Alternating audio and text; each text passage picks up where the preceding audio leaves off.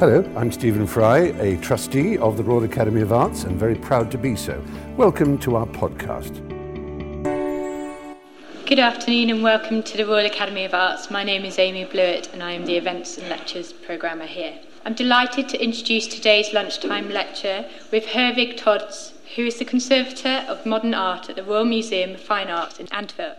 Herwig is a graduate in the History of Art and Archaeology from the University of Ghent, which is where he also achieved his PhD in 2013. He was the museum guest scholar at the Getty Research Institute in LA in 2015, and between 2013 and 2015, he was responsible for leading the Ensor Research Project at the Royal Museum of Fine Arts in Antwerp. In addition to organising exhibitions on 19th and 20th century art around the world, Herwig has written for many publications, including a number on the artists of James Ensor, who he will be discussing in today's talk. So without further ado, please join me in welcoming Herwig Todts.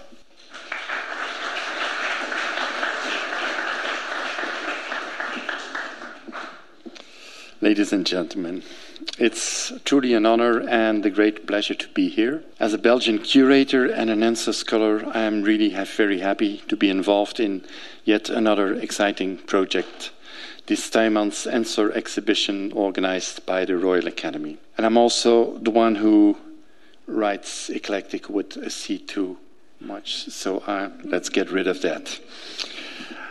I only have one hour to help you understand a rather complex matter, which is the eclectic nature of James Ensor's art. So here we go. Try and identify the author of these drawings, paintings, etchings, and prints. Might that be Daumier or Eugène Delacroix, Gustave Courbet, David Teniers meeting Edouard Manet on one page, Rembrandt, Whistler, Claude Monet, Emile Nolde, Goya, the extraordinary diversity of Ensor's oeuvre is often overlooked. All the same, Eugène Demolder noted as early as 1892 that Ensor was not a specialist and tried his hands at all sorts of things. Dreamy seascapes, still lifes, a series of elegant ladies, une série de femmes coquettes, and studies of a somewhat wild naturalism, des études d'un naturalisme un peu sauvage. Not to mention the humorous subjects, the masks, crowd scenes, pure caricatures, and diablerie. The lawyer and author Eugène Demolder was the son in law of Félicien Rops, and maybe some of you have heard uh, about him, Félicien Rops. And Demolder was a good friend of Ensor's. Uh, he was the first to organize a solo exhibition on Ensor in 1894, and Demolder published a number of articles on Ensor's art, including a brochure in 1892 that was the first in depth study devoted to Ensor's work. In 1929, almost 40 years later, the Palais des Beaux-Arts in Brussels, the most important Belgian institute for modern art in Belgium, was inaugurated with an exhibition of the work of an artist who at that moment was already considered to be the most important artist in Belgium after Rubens, Bruegel or Jan van Eyck, and that was James Ensor. It was the largest exhibition ever to be organized on Ensor's work, with 337 paintings, 325 drawings, and 135 etchings. Among the many visitors was one of Ensor's oldest friends, Auguste Vermeylen, socialist intellectual, professor in the history of art and the history of Dutch and Flemish literature at the University in Ghent. Ensor and Vermeylen met in 1819 in Brussels and became friends. Vermeylen knew the artist and his work undoubtedly pretty well. For decades, he published little or not on Ensor, but in 1929, he was invited to give a speech at a banquet for the opening of the exhibition in the Palais des Beaux-Arts. And I quote the speech This ought to be a very happy day for me as I am speaking about the thing I consider most important in life, and that is to say, art, and about the artist whom I most like and admire among all those practicing today. And yet, rarely have I felt so unhappy. I have been in despair, in a hopeless state for the past fortnight. I thought I knew Ensor well enough, but when this exhibition opened and his work could be seen in its entirety, it swiftly came, became clear that I would do better to hold my tongue. He has grown further in every direction than my words can do justice. I noticed during the opening, by the way, that anyone with even the slightest feeling for art was left with their head spinning as rapidly as mine. Bewildered and bamboozled, they could articulate their admiration only with a quiet stutter or a hearty curse. A curse that, in those circumstance, circumstances, had the quality of a prayer. It is true, of course, that we always take a somewhat one sided view of an artist's activity. We tend to reduce it to its key elements, with the result that the diverse nature of their production is obscured. Public exhibitions gradually became the principal destination for artistic achievements from around the second half of the 18th century. Artists increasingly responded by embarking on an endless quest to differentiate themselves, with the consequence that the diversity of artistic production has diminished sharply over the past 200 years. In Ensor's case, however, we can only observe that the diversity of his activity really was exceptional. To start with, there is the iconographical, stylistic, and technical diversity already noted by Demolder and August Vermeylen. But Ensor also published journalistic pieces, art critical satire, and speeches. He improvised and performed music, composing light-hearted piano pieces, and he came up in 1911 with the ballet La Gamme d'Amour, complete with a scenario, costumes, sets, and music. It is understandable that all this made the despairing Vermeylen's head spin. We might go so far as to call it postmodern capriciousness avant la lettre. Which brings us to a crucial question Is it possible to search with success for a hidden consistency in Ensor's diverse production, or would it be better simply to accept the eclectic, incoherent nature, of his work? How did this quasi postmodern Uh, capriciousness come about?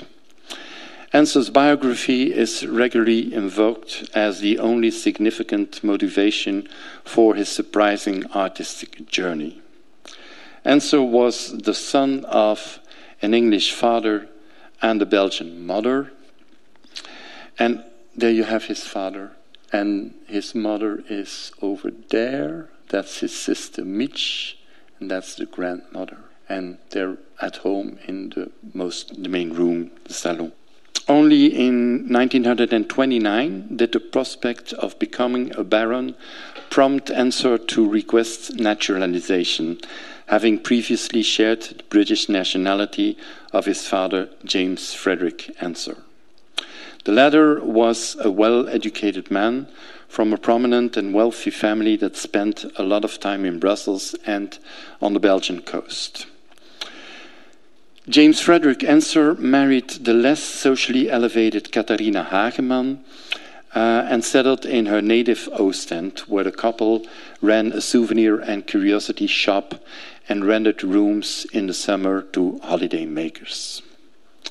Rumor has it that Ensor's father never achieved a social position in keeping with his background, and that he eventually became a drunkard, and as a result, as a result, held in contempt by his wife and her family, and the laughing stock of the Ostend nightlife.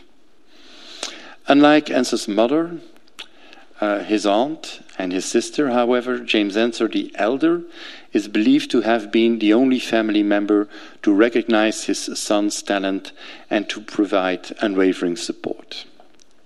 Some biographers therefore consider 1887, the year in which Ensor's father died, to be a crucial one in the development of Ensor's art.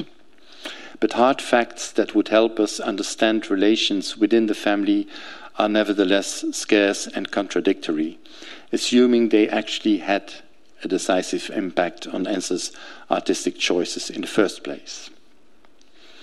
Ensor took lessons at a local drawing school in 1876, and he painted dozens of small nature studies throughout the spring and summer.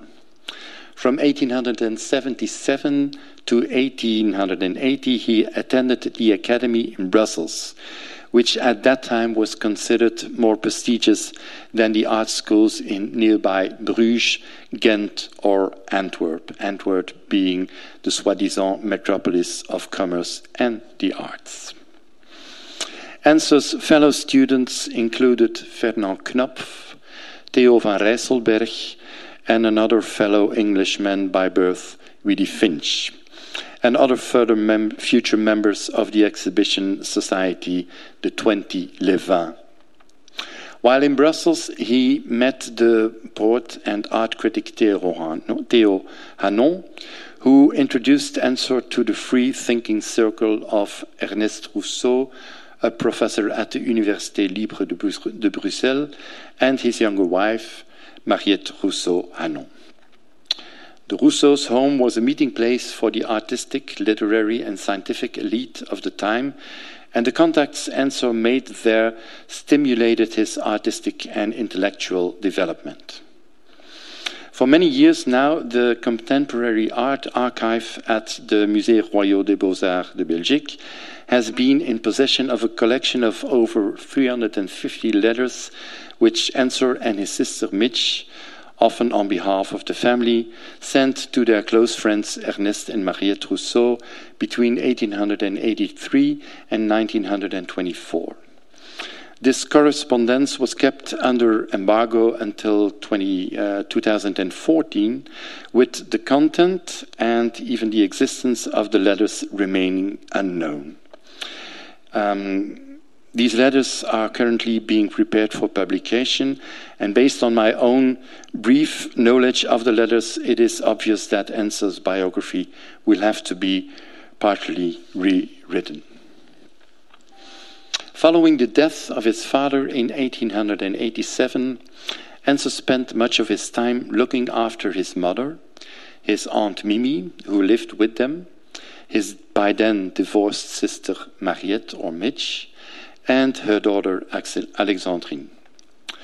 He was uh, simultaneously required to run the shop, the family's principal source of income. So, to some extent, extent Ensor remained a part time artist throughout his life. In 1880, he installed a studio in the attic of his parental home in Ostend, where he occasionally worked with his friend Willy Finch. Although he continued to live in the town, Ostend, until his death, he spent a lot of time in Brussels too, where he took an active part in the artistic life of the capital and briefly even considered moving over there. Apart from occasional trips to London, the Netherlands, and Paris, Ensor rarely traveled. He made his debut in 1881 at the progressive uh, Brussels Art Association La Chrysalide and was swiftly acknowledged by both his admirers and detractors as one of its leading artists. The uh, conservative critic Gustave Lagye referred to Ensor mockingly as the Rubens of modernity, the leader of our neo painters. His seascapes, still lifes, naturalistic figure paintings, and scenes from the life of the young modern bourgeoisie, including the famous uh, oyster eater, undoubtedly, and here she is, undoubtedly belong to the still uh, inadequately appreciated masterpieces of European realism and pleinairism. In 1883, Ensor and a number of fellow former pupils of the Brussels Academy left the Artists Association L'Essor to found a new group, Les Vingt de Twenty. And they asked the lawyer Octave Maus, editor of the prominent avant garde journal L'Art Moderne, to act as the group's secretary. Les Vingt organized 10 exhibitions between 1884 and 1893, which would play an important part in publicizing a series of international avant garde movements. The members of Les Vingt showed their work alongside invited artists from Belgium and abroad. So it was that, so it was that the country made the acquaintance in rapid succession of the French Impressionists, the symbolism of Odilon Redon, Paul Gauguin, and Vincent van Gogh, and the neo Impressionism of Georges Seurat, and which was taken up in, um, in Belgium immediately by William, Willy Finch, Theo van Rysselberghe, Henri van de Velde, Georges Morge, Georges Morge, and Georges Lemmen. And in fact, the painting by Van Gogh over there, the Red Vineyard, which is now at the Pushkin Museum in Moscow, was the only painting Van Gogh ever sold during his lifetime. It was bought by a Belgian artist and collector named Anna Boch, and Anna Boch was a friend of Ensor and a member of this Les Vingt group. The Belgian art world was thoroughly modernized in the final decades of the 19th century, following France, uh, France's example. Art lovers, critics, and collectors had previously been obliged to wait for the large scale annual summer exhibitions in Brussels, Antwerp, or Ghent to discover new artists and new artworks. These neutrally conceived yearly exhibitions continued to be held afterwards, but largely they lost their importance to these smaller, more exclusive exhibitions that were organized by artists' associations all over Europe. The foundation of the Société Libre des Beaux-Arts, the Free Fine Arts Association in Brussels in 1868, was followed by the creation of a series of new artist societies in quick succession. Octave Maus founded La Libre Esthétique in 1893, an exhibition association run by Maus himself rather than by artists. Okay, and here you have, well, the main personalities of the Belgian art world of the last decade of the 19th century in Brussels, um, portrayed uh, in a satirical way by Ensor. There you have Octave Maus, and he's preparing together with uh, Edmond Picard.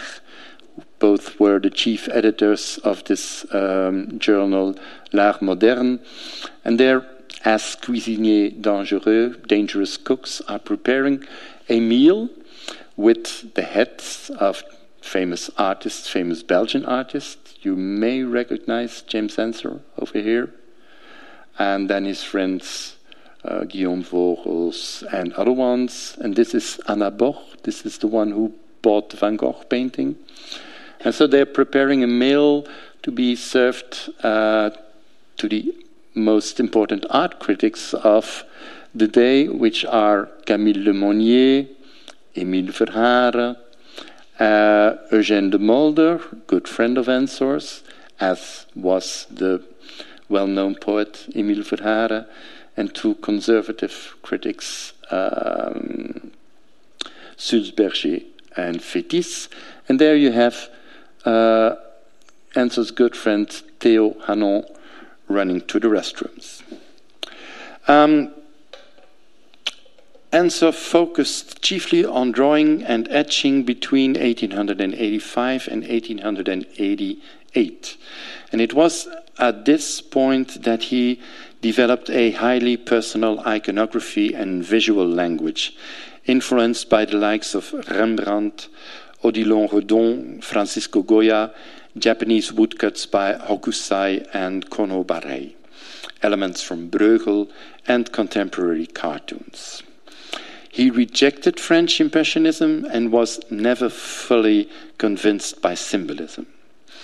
Ensor devoted himself to the expressive qualities of light, line, and color, and to grotesque and macabre motifs like carnival masks and skeletons, which he incorporated in crowd scenes such as those in the series Les Auréoles du Christ, uh, du Christ uh, the Aureoles of Christ, or the Sensibilities of Light.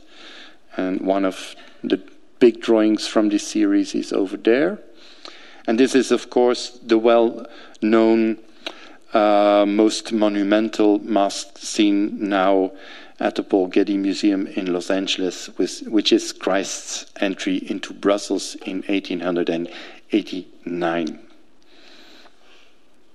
So when he painted this um, large canvas, he was 28, 29 years old. So what about love affairs by that day?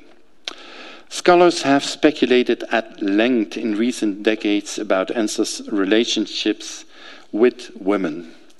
The artist's mother and aunt are assumed to have had a bad influence, while Mitch, his sister, was seen as a frivolous character.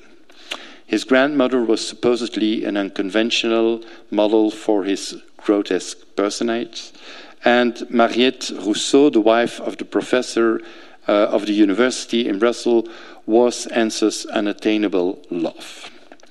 Hard evidence to support these suppositions uh, is once again lacking. We are not much better informed about Ensor's relationship with Augusta Bogaerts neither. He supposedly met uh, Augusta Bogaerts around 1888, and they went on to share a lifelong relationship without ever actually living together. Ensor would call her La Sirène, the mermaid. Ensor struggled in vain in 1893 to prevent the dissolution of Les Vingt when the group's secretary Octave Maus founded the exhibition society La Libre Esthétique, which regularly issued invitations to Ensor. In the same year, the print room of the Bibliothèque Royale de Belgique in Brussels purchased a large number of etchings. The Kupferstich in Dresden followed a year later, as did the Albertina in Vienna in 1899.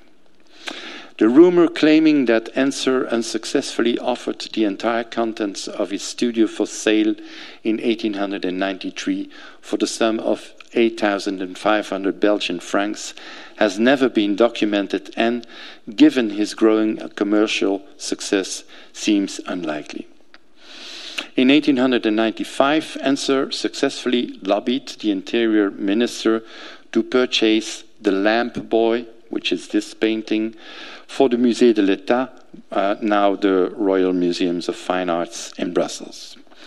The asking price was 2,500 francs. In 1897, he persuaded Ostend City Council to buy another painting for the Municipal Museum. And his hometown paid 2,000 francs for a sick tramp trying to warm himself, another early painting. Ensor also began to take a more active, active part in the artistic life of Ostend, where he founded and became chairman of the Cercle des Beaux-Arts.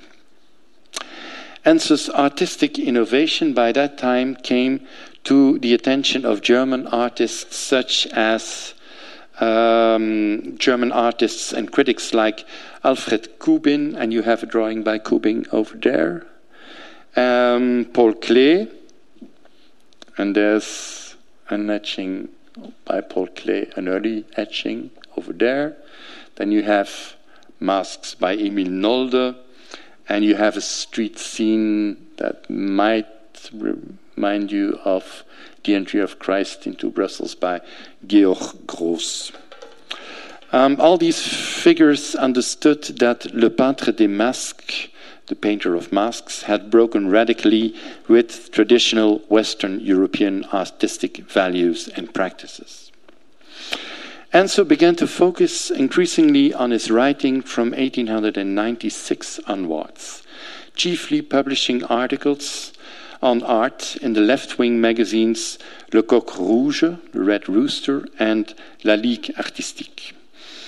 He also found himself in increasing demand as a public speaker, and he seized to this opportunity to pillory modern architecture, vivisection, and the parceling out of the dunes for building. In many of, the of these speeches, Ensor described himself as a precursor of Luminism, Fauvism, Cubism, Expressionism, Futurism, and Surrealism. He also placed a great deal of importance on his own musical achievements. In, 1800, in 1911, as I told you before, he wrote the libretto and composed the music for a ballet entitled La Gamme d'Amour, for which he also designed the sets and costumes. Although he hoped that uh, Diaghilev uh, would uh, set it on stage in Paris with the Ballet Russe, it was only staged at the Antwerp Opera House in 1924. In 1917, Ensor had already moved to the house that he had inherited from his uncle in the Vlaanderenstraat, and today you will find there the James Ensor Museum, the Ensor House. Ensor painted a view of his studio in 1896, in which a skeleton stands at an artist's easel with palettes and paintbrush at the ready.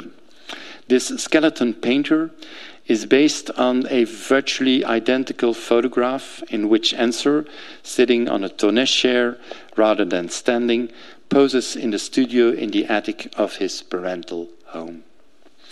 The painting is a fairly faithful copy of the photograph, and it is possibly to identify almost all the pictures that Ensor reproduced in it. Although the photograph is in black and white, we know that the colors of the various elements of the composition, the objects, the paintings, the frames, and so forth, are true to life. One of the reproduced works was altered in the skeleton painters with the artist's face sub substitute for a skull. Infrared analysis has uncovered Ensor's drawing, underdrawing for the panel, in which he initially followed the photograph very closely, carefully copying uh, his own facial features. Now, um, with the Ensor Research Project, we have demonstrated, however, that Ensor made the decision to turn his head into a skull uh, at the very moment he began to apply the oil paint. It is very tempting, of course, to um, see images like the skeleton painters and the etching drawings and paintings in which Ensor includes himself as expressions of a tormented psyche, um, with alternative readings rarely, if ever, presented. It is apparent from his letters and articles, however, that Ensor was aware of the power of the media and of the public's desire to glimpse the man behind, the man behind the art. Episodes from artists' lives he wrote are fascinating. Um, he wrote this to a friend whom he encouraged to pen a romantic image of him for a special issue of the French magazine La Plume, which was completely dedicated to Ensor and his art. The studio photograph Ensor used as the basis for the skeleton painter is one of an extensive series of photographic portraits of the kind that were frequent, frequently taken in the late 19th century to illustrate art magazines. Further research will, research will, be needed before we can determine whether the skeleton painter should be read as the self expression of a tortured soul, soul or as the visual calling card of an artist keen to be viewed as a grotesque joker. And here you have him as a grotesque joker with his young friend Ernest Rousseau um, Jr. acting in some kind of photo novel in the Belgian dunes uh, at the coast. The Antwerp art critic André de Ridder was working on a thorough study of Ensor's life and work in 1928, prompting him to bombard the artist with questions. Ensor responded graciously in a number of letters, but still thought it worthwhile reminding the critic, De Ridder, of a book that they had published together several years earlier. I advise you, uh, wrote, to reread the Écrits de James Ensor, Edition Sélection 1921, in which I explain my investigation, my investigations, and in which I defend my ideas. Ensor's writing can be broken down roughly into his correspondence to and these écrits, these writings. Journalistic work, satirical exhibition reviews, humorous speeches, expressions of gratitude and tributes, and open letters published in magazines and brochures. I have been studying these writings systematically, which by no means is an easy task. Ensor, as a writer, showed little concern for structure. Um, he nevertheless had firm literary ambitions, as witnessed by his elaborate, humorous use of self coined words. It's often slam poetry avant la lettre. Archaisms, neologisms, astonishing tirades, hyperbole, and other idiosyncrasies make it far from straightforward to tease out his philosophical, social, and artistic views from these writings. Even though the information he divulges in them is limited, Ensor's texts and letters are an undeniable, useful source from which to gain an insight into his views and attitudes. Ensor's unfulfilled longing for bliss the greatest good is crucial to a clear understanding of his vision of the world, human beings, and art. The bliss for which Ensor longed is of the grandiose, intangible order, which he sketched in ironic and highly specific hyperbole. What a wonderful phosphorescent dream to end in beauty, tenderly embraced by a passionate octopus, lying between the cultivated muscles of Ostend and mermaids, I will offer myself up to the avid kisses of the lovely beasts of the waters, of the sky, the earth, and the sea. And here is how he expressed, expressed his aesthetic preferences regarding color. Lady Color, my great friend, beckons me. Yes, madam, color is the sweetheart of the true painter. It explains all my artistic developments, my ever changing ways of painting. At the time it was said, Ensor's changes of style as of shirt. I set my, color, my colors together on a clear day. Free for all, a proud gaze, levied hand, the palette loaded, the paint tubes cracked open, brush in attack. Ladies, Poorly placed colors will fight each other to the limit, such as awkward, awful neighbors. Miss Vermilion looks at the dark side in the face of Mrs. Whitelet. Miss Chinese lacquer whale grows purple of anger at Miss, Mr. Distress blue. The greens go tipsy and feel blue for being turned down. Saturated by the British purpose, I show the tones I like. Followed at my heels by my own copycats, I have retreated to that lonely land of mockery where the mask rules, one and all of violence, light, intensity, and spectacle. To me, the mask is freshness of tone, lush decor, wide, unexpected gestures, super sharp expressions, outstanding turbulence. Long live color, it is the ornament of our spiritual wedding. as to spiritual weddings. Some critics and scholars have wrongly sought to label Ensor as a devout Christian. His writings actually reveal an attitude towards Christianity and the Roman Catholic Church that is, for the most part, amused and occasionally scathing. It is safe to conclude from them that Ensor was an atheist. Yet he was no more an adherent of 19th century positivism than he was of religion. Nor was he a believer in heaven on earth. Religion and science were to him cruel goddesses drenched in tears and blood. Ensor believed that we have to allow, allow ourselves to be led by emotion, for better or worse, if we are to discover the fundamental depth of things and determine what is truly worthwhile. The artist grew up in a period of frequent, intense political differences in Belgium. Catholics and liberals fought over the nation's education system during the so called schools conflict. The first Belgian Socialist Party was founded. There were episodes of social unrest and repression, and a Flemish movement arose to defend the interests of Dutch speakers in the northern part of the country. Ensor's friends included free thinkers, progressive liberals, socialists, and Flemish nationalists, among them significant figures like Edmond Picard, Eugène Demolder, and Auguste Vermeylen. All the same, the artist who became a member of the Ostend Rotary Club in 1927 was circumspect in his approach to political issues. He mocked the country's various activist tribes while looking on with sympathy and amused curiosity at the re revival of the old exotic language of the Flemings. A language he himself wrote very badly and spoke with a pronounced Ostend accent.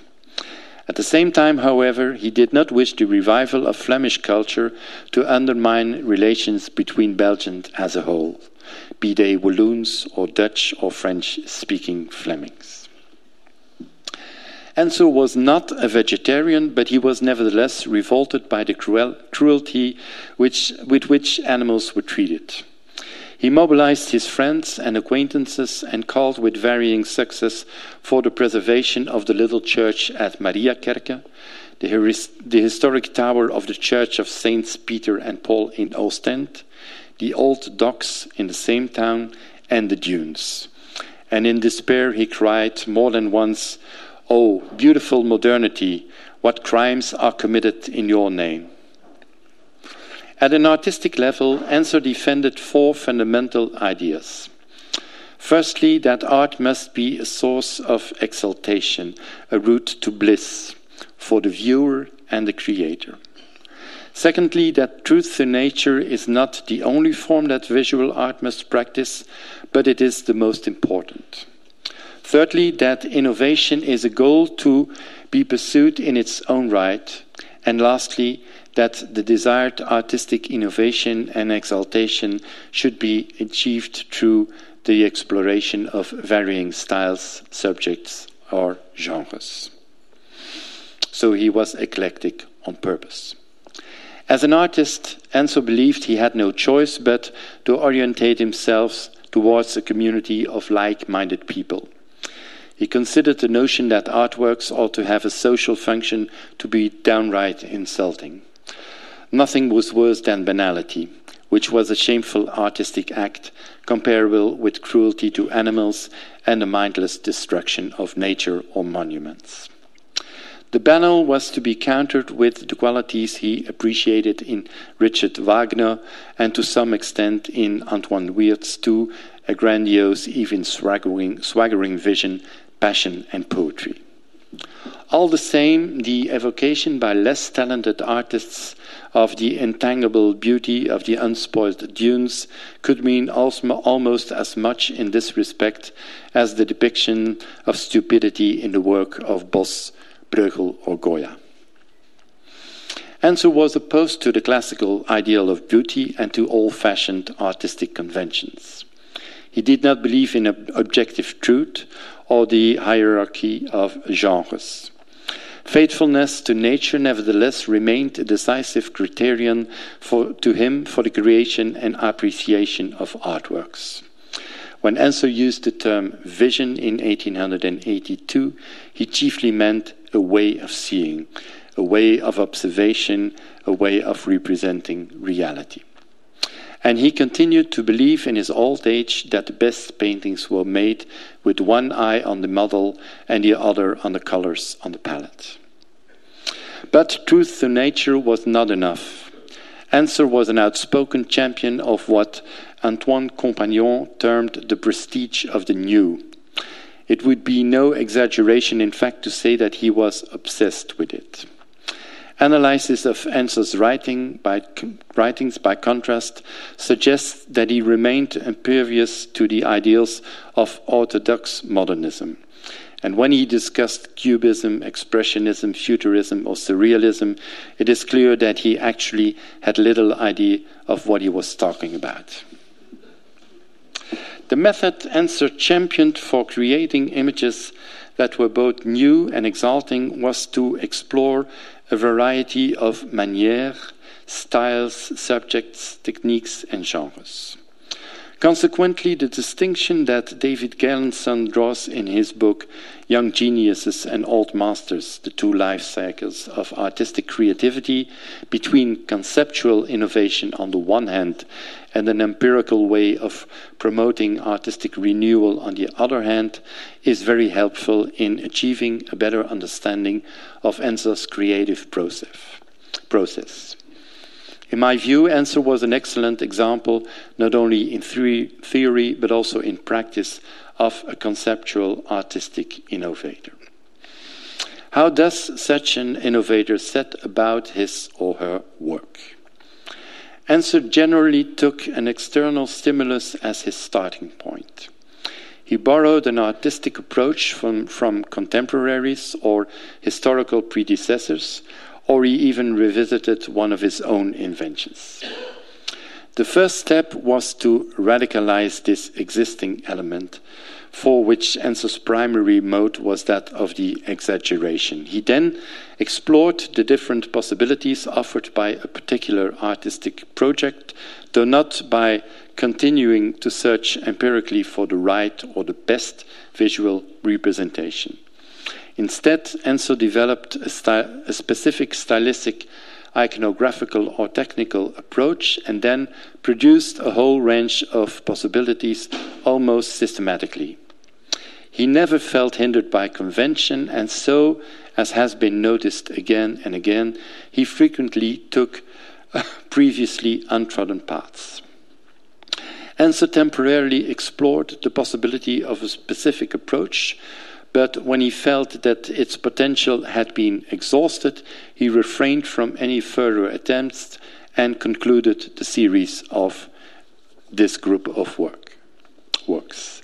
The skeleton painter is, of course, a good example of the relative simplicity of Ensor's innovative method, which he applied in a similar way in another photograph taking during a trip in 1888 with his sister Mitche, and she's over there, with Ernest and Mariette Rousseau, with Professor Antoine Roty and Willy Finch. And this photograph became the basis for the drawing Peste dessus, peste dessous, peste partout, hell above, hell below, hell everywhere. Um, as you can see. So here you have again Mariette Rousseau in the same position. You have Willy Finch, and he comes from that portrait. His sister over there, and then he placed Rousseau over there. Okay, the drawing uh, corner of a stove and grotesque figures was produced in two stages. At the Antwerp Museum, we discovered that between 1886 and 1889, Ensor took 15 unfinished realistic studies of elements in an interior or the street, and then he started adding all sorts of bizarre motifs to these drawings. One of these series of hybrid creations comprises the corner of a stove with grotesque figures. The creative process Ensor applied in these drawings is entirely innovative and shows even certain similarities with what was later to be called les cadavres exquis of the surrealists. So during a preliminary stage, possibly between 1880 and 82, when he was still very young, just left the academy, Ensor drew a study of the kitchen stove, including the small saucepan, um, a waffle iron in the upper right corner of a sketchbook sheet. He sought to use contrasts and gradations of light and shade to represent uh, the volume, the form, and the position of these objects. And then several years later, he filled the remainder of the, she- of the sheet, which is photoshopped a little bit over here. Okay. And then he filled the remainder of the sheet with these um, grotesque heads. The caricatured linear design of these heads differs stylistically from the objects Ensor had previously drawn. And this contrast creates a surprising effect, and the heads seem, moreover, to pop up haphazardly around the stove. At first sight, therefore, the new composition seems, un- seems unrealistic and absurd, the result of a creative process in which chance and free association are of decisive importance. But if we study the drawing for a little longer, however, we notice a hand reaching for the saucepan. So we notice this hand reaching for the saucepan, which uh, seemingly belongs to one of the grotesque figures. It appears that the artist wanted, after all, to achieve a more or less rational coherence in terms of the content of the drawing. We are not surprised that this substantive coherence should hitherto have escaped the notice of most Ensor scholars, since uh, the drawing has been known for over 50 years by the title Fireplace uh, and Masks even though it clearly shows the corner of a stove and grotesque figures. The Man of Sorrows came about in a similar manner, with Ensor combining a demon mask from Japanese Noh theater, one like that, not this one, but one similar to this one, with the crown of thorns and blood from a late Gothic image of the tormented and mocked Christ. And this example of A Man of Sorrows by Albrecht Bouts which is in the Antwerp mm, Royal Museum of Fine Arts. Uh, we know that Ensor had a postcard with uh, the reproduction of this um, Bouts Man of Sorrows.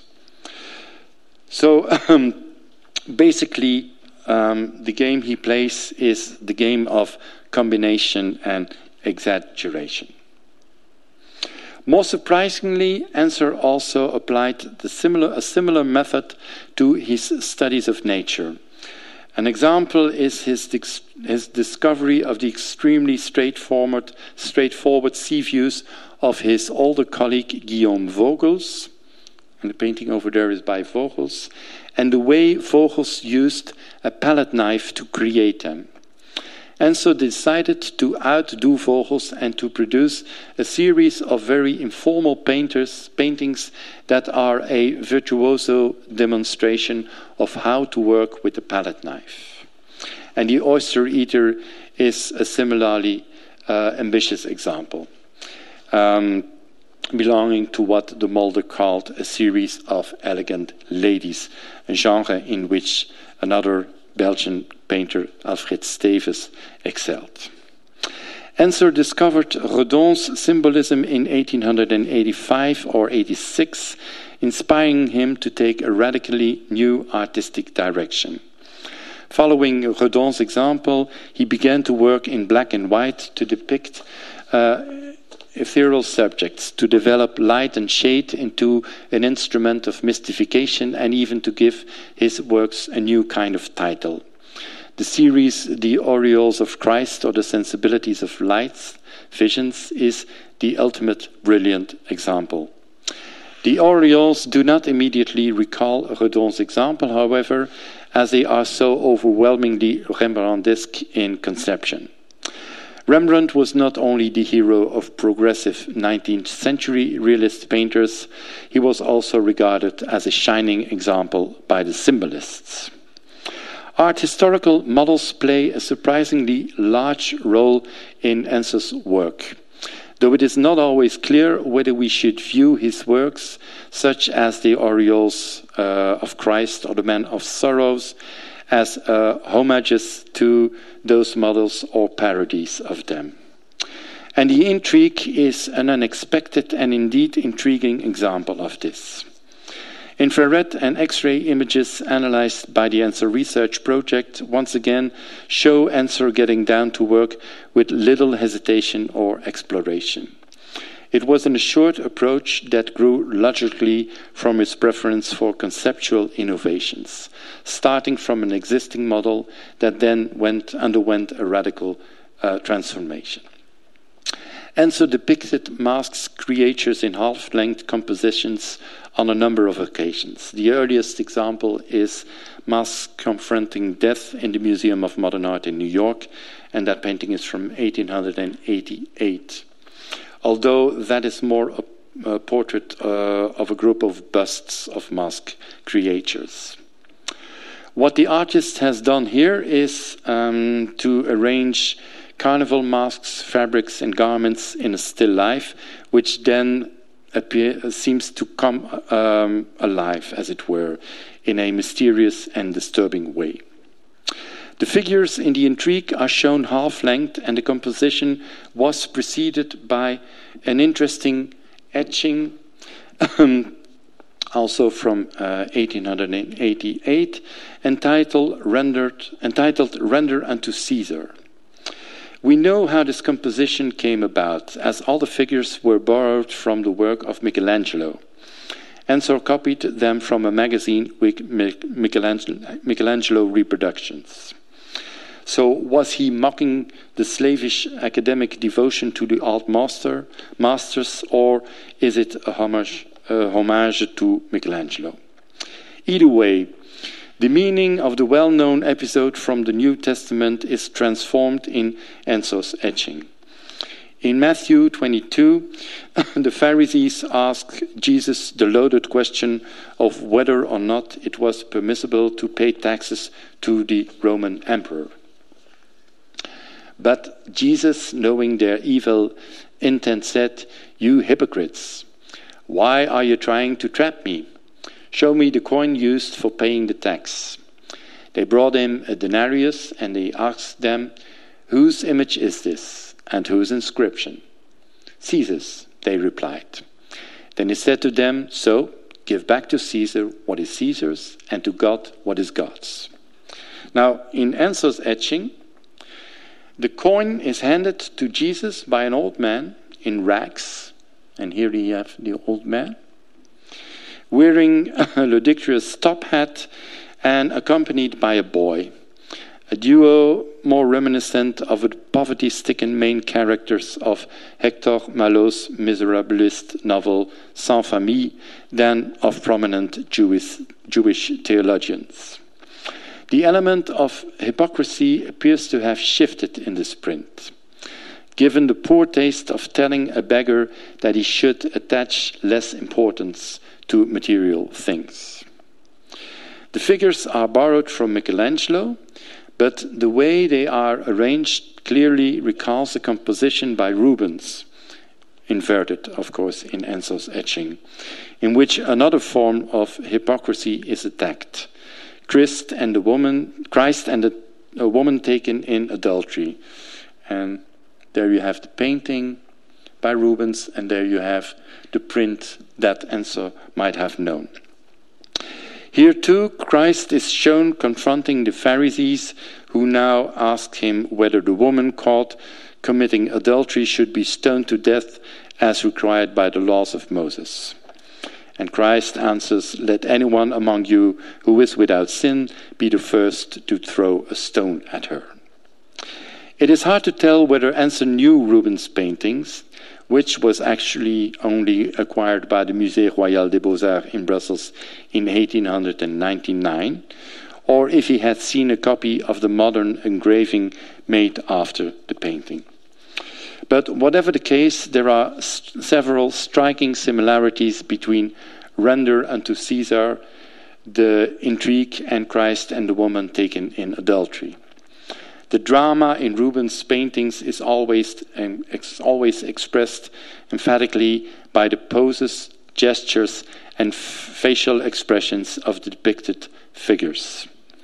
And the position, poses, and gestures of the characters in the three scenes are surprisingly similar. But the pronounced facial expressions in Rubens' composition are also echoed in the grimaces of Ensor's mask creatures. It is no longer the woman, however, who is beset in Ensor's composition. The hilarity of the other masked grotesques is directed against man whose facial expressions remains unfathomable. Ensor's intrigue is, as T.J. Clark recently uh, remarked, an image that convinces us that horror and absurdity may very well be quite familiar events. Libby Tannenbaum claimed in 1951 that the painting, the intrigue, referred to the marriage of Ensor's sister, uh, Mitche, to the, to the Anglo Chinese businessman Tan Hee Tseu. Yet, if that were the case, precisely what is Ensor depicting here?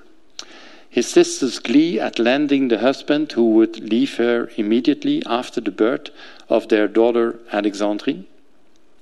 The painting dates from 1890, while the wedding did not take place until 1892, with Alexandrine born in 1893. So, to conclude my talk, perhaps it is time to stop looking for autobiographical clues to the interpretation of Ensor's art and to focus instead on exploring his experimental attitude, his conceptual method, and the plurality of his artistic projects. Thank you.